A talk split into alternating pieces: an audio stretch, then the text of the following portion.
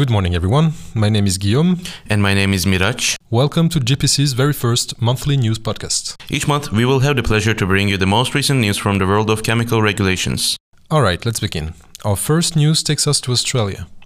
The Australian Industrial Chemicals Introduction Scheme, AICIS, has been implemented since July 1, 2020.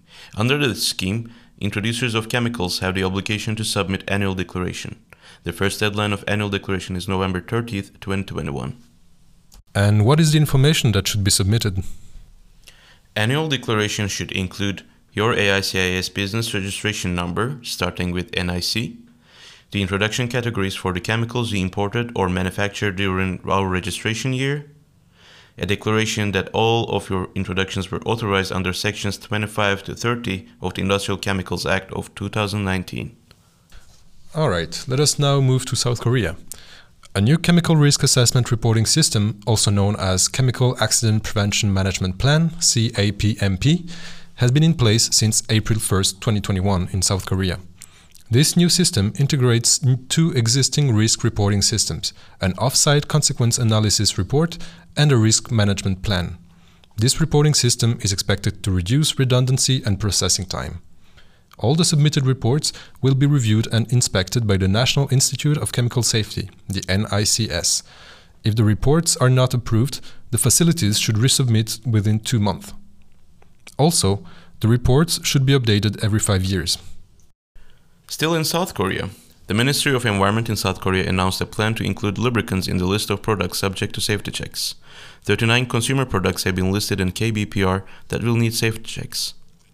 The draft amendment includes lubricants under the coatings category. Once this draft is approved and implemented, lubricants manufacturers and importers should obtain a certificate of effectiveness and efficacy.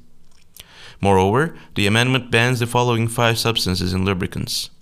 These would be vinyl chloride, tetrachloroethylene, trichloroethylene, dichloromethane, and ethylene dichloride. The next news takes us to the United Kingdom. In a recent email exchange with GPC, the Health and Safety Executive, HSE, provided clarification on the requirements for non British manufacturers to submit DUIN.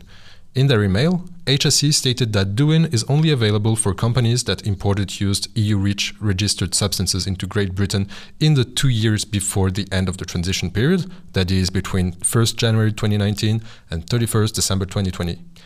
Alternatively, a non-GB manufacturer may submit a DUIN via a GB-based only representative OR in order to maintain access to the British market.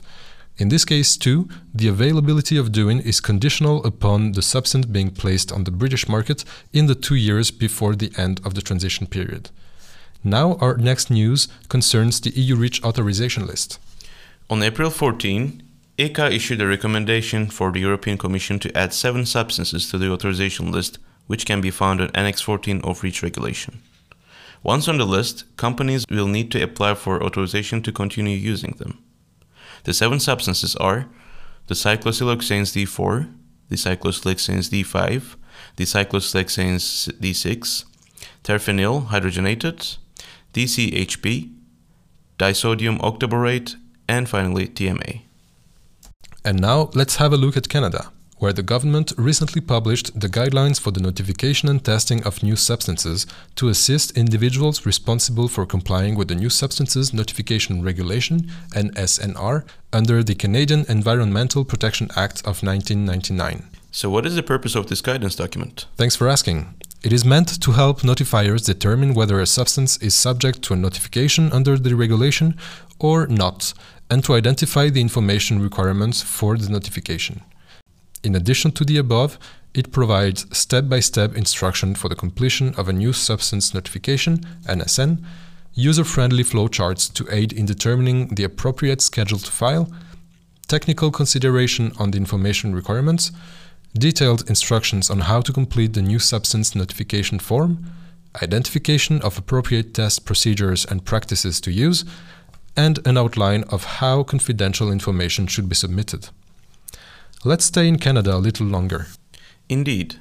As per Canada's New Substances Fees Regulations, fees must be provided with each New Substance Notification NSN package submitted under the New Substance Notification Regulations, Chemicals and Polymers.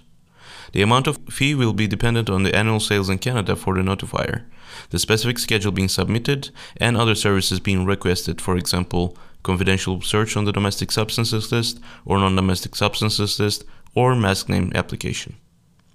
Environment and Climate Change Canada has implemented this fee adjustment for the new substances program to be in compliance with Canada's Services Fees Act, which requires annual fee adjustments based on the country's consumer price index CPI. Based on the decrease in CPI over the past 12 months, fees for NSN submissions will decrease by 0.2% starting from April 1, 2021, and it will be valid till March 31, 2022. And now let's focus on India, where the Indian Chemical Council recently suggested to include the handling and processing of acids and poisons into the CMSR. In early April, the Department of Chemicals and Petrochemicals under the Ministry of Chemicals and Fertilizers of India chaired a meeting on implications of Poisons Act 1919 in chemical industry. One of the issues that was brought up in this meeting is the handling of acids and poisons. Currently, the industries that are using a large amount of acids or poisons are under the supervision of local government based on the Poisons Act of 1919. The supervision has become a challenge when industries increased their use of acids for their end products. Representatives from the Indian Chemical Council have therefore suggested that such chemicals be regulated by Indian CMSR, the fifth draft of which was published on August 24, 2020. The Indian CMSR is expected to come into force later this year. Lastly, what can you tell us about Taiwan? Taiwan's Environmental Protection Administration, EPA, has published a modification of the fee structure for chemical registration.